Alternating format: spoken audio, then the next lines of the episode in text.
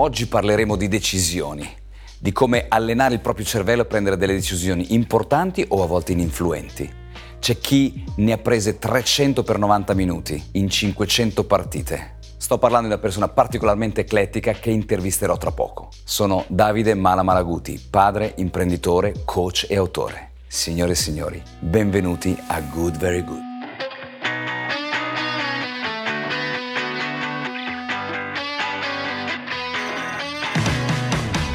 Ciao a tutti, qui è il dottor Davide Malaguti, padre, imprenditore, coach e autore. Ho realizzato i miei sogni grazie a una formula che ho messo a punto negli anni. Speed, sì, come velocità in inglese. Un piano di allenamento mirato a raggiungere i propri obiettivi e creare un mindset adatto a sviluppare le proprie potenzialità.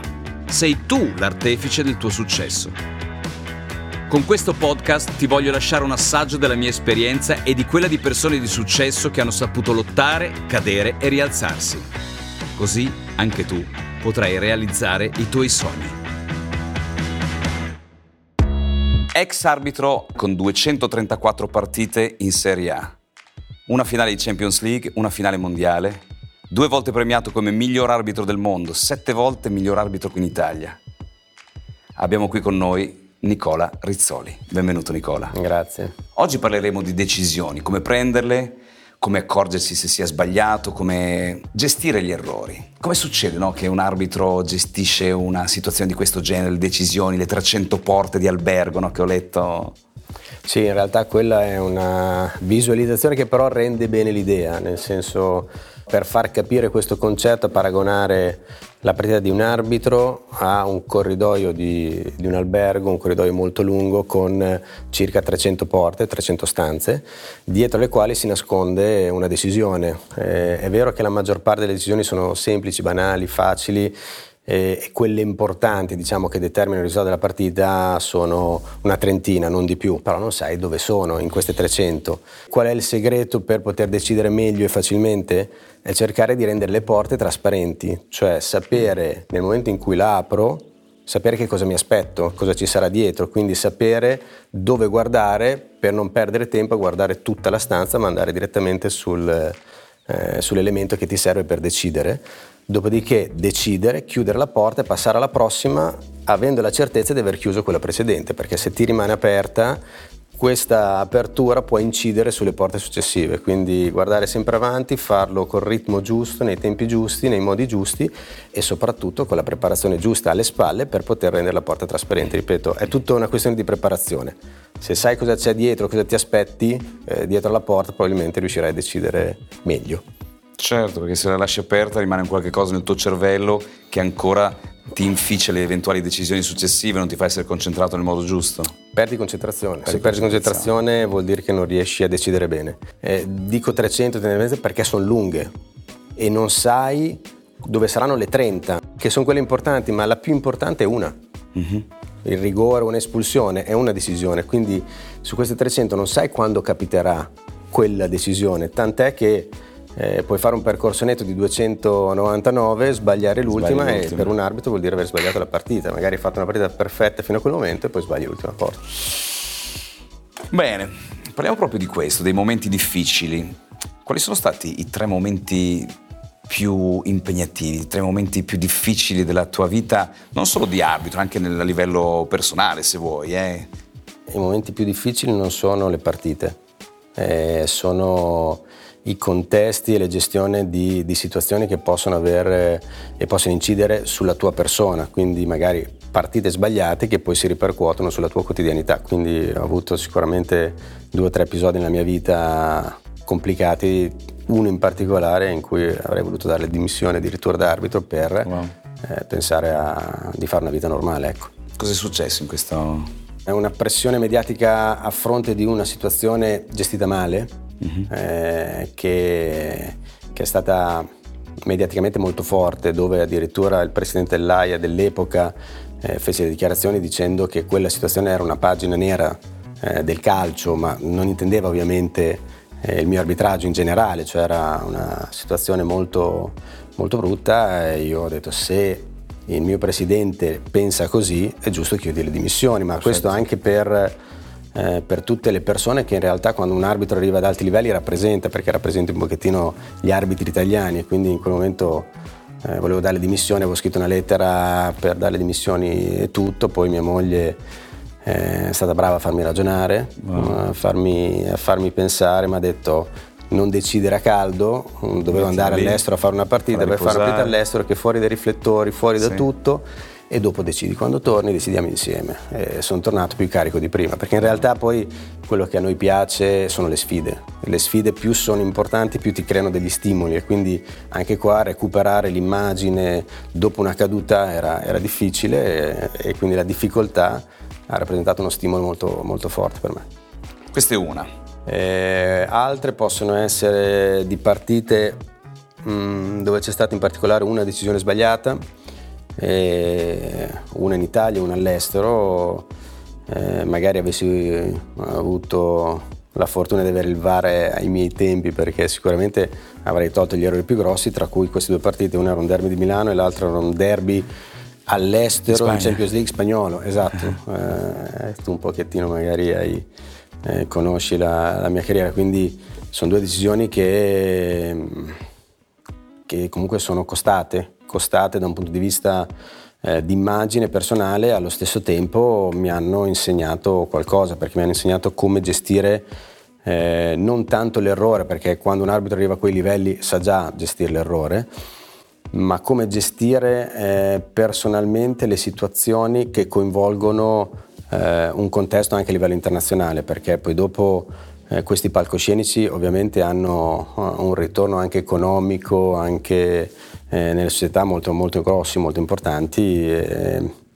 riuscire a togliere queste, queste, macchie, perché in realtà eh, un arbitro è, ha una, mac- una maglietta bianca quando incomincia una stagione, faccio anche questo esempio, e durante la stagione ogni errore sporca questa camicia. Mm. Eh, quindi togliere una macchina una camicia non è semplice come mettere in lavatrice e pulirla. Certo. Quindi certo. Eh, mi ha insegnato un percorso anche personale molto, molto valido. Insomma. Ti ho chiesto tre cose in quanto all'interno dei miei corsi io do una spiegazione dell'errore, nel senso che quando c'è un errore, più che stare sull'errore, così come anche dicevi tu, io dico alle persone imparate almeno tre lezioni quindi concentrarti sulle lezioni che stai imparando ti porta a fare meno errori perché il tuo cervello non si concentra sull'errore che hai già fatto perché sa come ha fatto quell'errore, invece il tuo vinile, che io considero il cervello come un vinile, devi imparare qualcosa di nuovo. È assolutamente vero, questo è assolutamente vero. Quindi ecco, tu ripensandoci, quali sono le tre lezioni principali che hai imparato da queste situazioni? L'errore ha tre modi,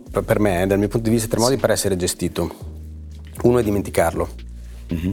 che è il modo peggiore di gestire sì. l'errore uno è viverlo, e per viverlo intendo eh, studiare il perché dell'errore, e uno invece è soffrirlo, cioè nel senso farsi schiacciare dall'errore. Mm-hmm. Il viverlo è quello che ti insegna e ti insegna anche velocemente, perché quando l'errore è sulla tua pelle è l'insegnamento più grosso che tu puoi avere dalla pratica. Se pensiamo di non sbagliare mai, allora l'errore ci uccide. No, Sbeh, Se pensiamo di essere infallibili, ah, nel momento in cui sbagliamo sì, ci uccide. Sì, sì. Il segreto del, del vivere bene l'errore è sapere che prima della decisione tu hai fatto di tutto per non sbagliare, il che vuol dire studiato, preparato atleticamente, mentalmente, da un punto di vista di vivere le emozioni, ti sei messo nella posizione giusta per valutare, tutto il processo decisionale che fai a monte della decisione, quando è corretto, poi la decisione non è più neanche una questione di coraggio, è una questione di eh, conseguenza di situazioni pratiche, no? Se la procedura è fatta bene, dopo devi anche sapere fare lo switch, il passo successivo di dire sono un essere umano e posso sbagliare. Ho fatto di tutto, l'ho vista così, per me è così, poi posso sbagliare, per carità, ci mancherebbe. Durante la partita io mi faccio domande, più domande mi faccio, più risposte ho e più risposte Chiaro. ho, meglio riesco a gestire le Chiaro. cose. Cioè, quindi in una partita di 90 minuti ti fai 2000 domande, faccio per dire, mm-hmm. hai 2000 risposte e le risposte che non riesci a ottenere vuol dire che sono i problemi da risolvere, quindi sì. hai solo pochi problemi, quelli che, che, sono le non risposte alle domande, quindi c'è tutta una capacità di lettura della gara dietro le domande che ti fai in continuazione. Se uno non si fa domande, è finito.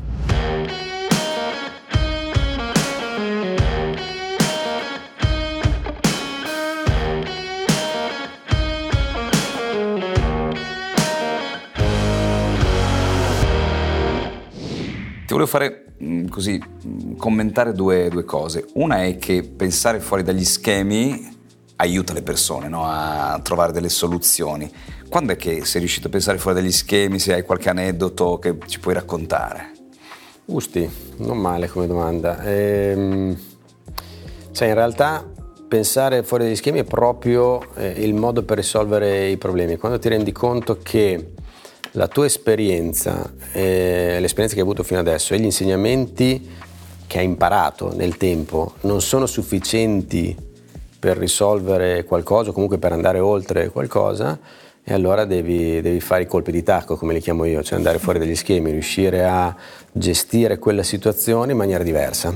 Quello è talento, non è, quello non si insegna secondo me, però arrivi a un punto in cui quello che tu hai imparato e quello che hai vissuto fino a quel momento non ti hanno insegnato come gestire quella situazione. È lì che devi andare fuori dagli schemi. Il mio primo libro parla di sogni, di come realizzare i sogni, di come arrivare a raggiungere degli obiettivi in un certo modo. Per te che cos'è un sogno? Come si realizza un sogno? Stupendo. Allora, eh, il sogno è, è frutto delle passioni è il raggiungimento della passione principale che tu hai. Cioè, è quando hai un, una passione così forte e una determinazione tale da farlo diventare un sogno, eh, quello è un obiettivo. Come raggiungi l'obiettivo? Io l'unica cosa che, che ho sempre detto è riferita al, al, mio mondo, in modo per fare, io amo le visualizzazioni, eh, per cercare di sì, far capire. Certo. Eh, le, per l'arbitro è fondamentale per decidere bene il punto di vista giusto, corretto. Cioè se io vedo bene, decido bene, oltre a essere preparato, eccetera. Quindi mm. devo sapere prima degli altri dove andare, quindi farmi trovare lì nel momento in cui ci sarà l'episodio. E, e la differenza vera per chi raggiunge i sogni e chi li mantiene, perché poi in realtà è molto più, perdonatemi il termine, molto più semplice raggiungere un sogno che poi mantenere quel sogno vivo. Certo mantenerlo è difficile perché prima nessuno ha aspettative, da quel momento in poi quando tu ci arrivi tutti hanno mm, aspettative, mm, quindi c'è anche mm, una, una, tensione diversa. E ci sono persone che capiscono che per avere il, il, punto giusto, la prospettiva giusta è sufficiente fare due passi, fai due passi, arrivi lì e quello è il posto giusto per valutare. Ci sono persone che invece ricercano la posizione perfetta e la posizione perfetta costa un passo in più, e quel passo è quello che ti fa fare fatica, è quello che costa tanta fatica, fatica negli allenamenti, nello studio, nella mentalità, nella preparazione personale e, e chi fa il terzo passo arriva al sogno, chi ne fa solo due può arrivare in alto. C'è una differenza proprio di impostazione pratica delle cose, di quello che c'è dietro al raggiungimento del sogno che è un passo, è poco, è un centimetro. Ci sono mm. film che dicono mm. la differenza è fatta da un centimetro, sì. no? Ogni maledetta. È sì, così, sì. è la verità. E all'opposto i, i, limiti che cosa sono? Che cos'è un limite? Cosa, come, si, come, si, come si supera un limite secondo te? Il limite è semplicemente un traguardo da raggiungere raggiungi quel traguardo, poi comincia un'altra gara. No, ma ecco, invece per le persone che si pongono dei limiti, che cosa potremmo dire, che cosa potresti dire sul superamento dei limiti? Perché è chiaro no, che noi abbiamo visto, tu hai fatto una, una carriera sfavillante, insomma, hai, esagerato, no? come, come, hai detto tu un giorno. Sì, infatti eh, il limite non, eh, è una consapevolezza, cioè se una persona è convinta di avere dei limiti, lo fa diventare un limite. Uh-huh. Se una persona è convinta e consapevole che i limiti si superano, allora farà in modo di superarli. E mi piacerebbe far capire alle persone che sono convinte di non farcela che non hanno idea di quanto invece possono fare, perché possono fare uh certamente molto di più. Venendo invece alla, alla motivazione, cosa, cos'è per Nicola Rizzoli la motivazione? Come, come, come ti motivi? Facendo quello che non voglio fare, spronandomi come un matto e rendendo la sfida difficile, cioè ogni volta che c'è qualcosa di complicato da fare scatta qualcosa dentro che dice sì è complicato ma lo fai lo stesso oppure diventa uno stimolo, quindi trasformando tutto quello che è complicato in uno stimolo da risolvere. Tipo quando sono entrati i puntini uh-huh. eh, e ho visto che, che c'era da, da, fare un qualcosa di eh, grafico dentro di me è una sfida perché da architetto lo risolvo, cioè devo risolverlo e quindi eh, non avrei mai accettato una sconfitta, avrei aspettato l'ultimo grafico finché non, magari non mi davi i consigli giusti, però dovevo farlo. E, è tutta una sfida, la vita è, è una sfida, se è una sfida è uno stimolo. Eh, non c'è niente di più motivazione bello. uguale sfida, motivazione uguale stimolo, eh, motivazione sì. uguale complicazioni. Io, io ho smesso ho smesso anche per questo. Quando ti rendi conto di non avere gli stimoli sufficienti per allenarti nel modo giusto, allora devi smettere, cioè non, perché sennò inizia il declino. Quello che dicevo prima, arrivare al sogno è possibile, rimanere è complicatissimo ed è in funzione veramente di, degli stimoli. Ultima, ultima, domanda tecnica a livello di tematica mm, a me caro, caro alle persone che mi seguono, solo sulla strategia. Quanta strategia c'è in una gestione di una partita, oppure in una gestione di una vita, o in architetto, di Nicola Rizzoli? 100%. Eh, dietro la strategia c'è la parte umana, la parte, quello che dicevo prima, cioè mm-hmm. c'è una persona con dei sentimenti, però la strategia è tutto, non so, io ho letto diversi libri sulla strategia, il più caro eh, è l'arte della guerra, che parte, parte, da, parte, da, un presupposto che è banale ma è fondamentale, cioè conosci te stesso, conosci il nemico, eh, mm-hmm. certamente ogni battaglia sarà una vittoria. Conosci te stesso, non conosci il nemico, qualche volta vinci, qualche volta non conosci te stesso, non conosci il nemico, perdi. E se non hai la strategia di conoscere bene tutti e sapere che cosa fare, non, non lo fai. Vai a caso, la conoscenza rende liberi, quindi Chiaro. più conosci, Chiaro. più riesci a sapere dove andare, cosa guardare, dove essere concentrato nel momento giusto, quindi strategia. Sun, Sun Tzu diceva l'esercito vittorioso prima si assicura la vittoria poi da battaglia. È vero, è così. Ho tre domande un po', un po scomode per, per, te, sono le, le domande da occhiali rossi e cappello nero. Le domande te le pongo in sequenza, quindi c'è la prima domanda alla quale puoi rispondere o non rispondere. La seconda domanda alla quale puoi rispondere o non rispondere, la terza domanda eh, cortesemente rispondi. La prima domanda è, prima di una partita ti sono mai state fatte delle proposte indecenti? No. Tanto, ah, no, Semplice, veloce, chiaro, mai. No, allora, mai, mai risposto, mai risposto. T'ho fregato, ma... La, la seconda... Hai mai avuto paura dei tifosi? Puoi rispondere o non rispondere, eh? Dimmi, voglio rispondere o non rispondere? Vuoi rispondere? No, io voglio rispondere, è difficile non rispondere, non, eh, non c'è nulla di, di, di strano per, per, non farlo, quindi non... Uh-huh. No, allora, ehm, paura in realtà no, però sicuramente ci sono dei campi eh, a livello magari meno importante, quindi mai in Serie A, Serie B o Serie C, insomma, non nei campi dove c'è eh, certamente un ordine pubblico adeguato, ci sono dei campi invece magari di periferia quando nel, nel, i giovani ragazzi vengono anche picchiati, cioè gli arbitri ce ne sono tanti purtroppo che vengono picchiati, siamo ancora eh, a combattere una battaglia vera questa sì, eh, sì. sulla violenza, quindi lì può capitare di aver più paura eh, ed è la cosa più triste, quindi mm, sì, è capitato in qualche eh, campetto di periferia, ma mai rischiando nulla, quindi mm-hmm. eh, non so se sono stato fortunato, probabilmente sì, eh, c'è qualcuno che magari ha rischiato un po' di più, quindi mm, sì. Sì, un po' di paura, sì. Vuoi sapere la terza? A questo punto sono curioso come un gatto io. Sei mai caduto vittima di timore reverenziale verso una squadra?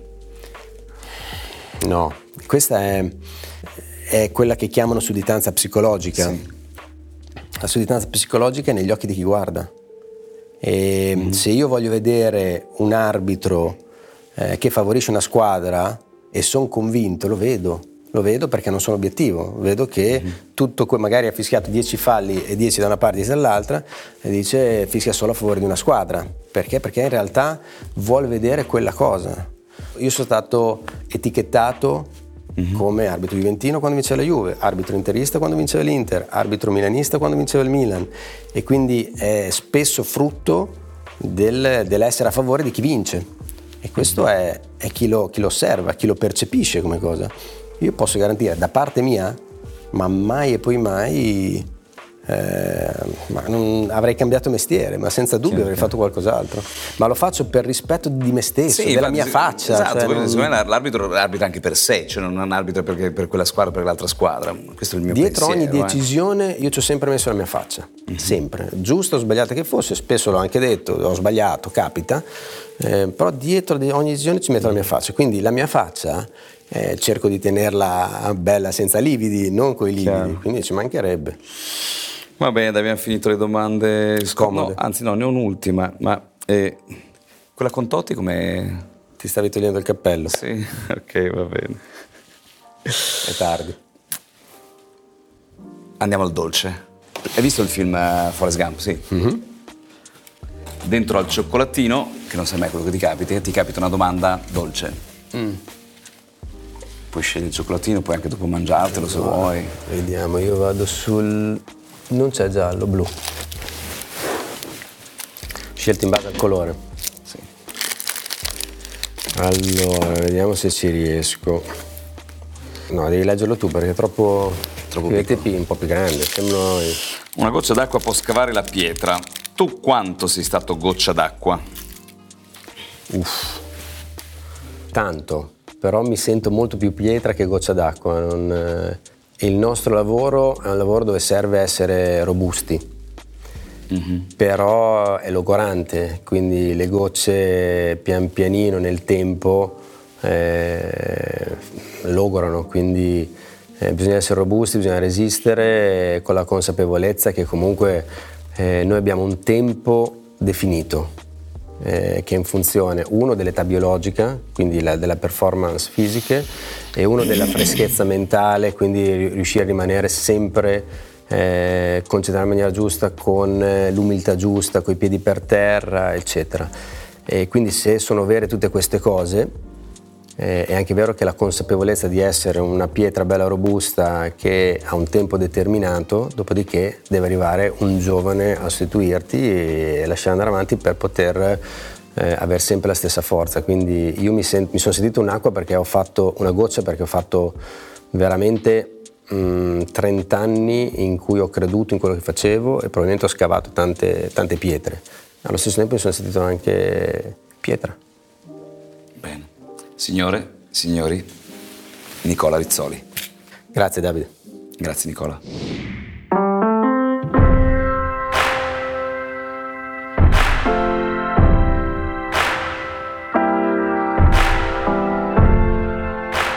È appena terminata l'intervista con Nicola Rizzoli.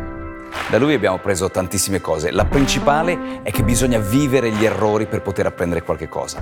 La seconda, allenarsi, prepararsi, allenarsi, prepararsi per essere nel punto giusto per poter prendere le decisioni giuste. E la terza, che uscire dagli schemi ti permette di acquisire quelle esperienze che potrai applicare successivamente per conseguire nuovi risultati. Grazie Nicola, grazie veramente. Qui da Davide Mala Malaguti è tutto good, very good.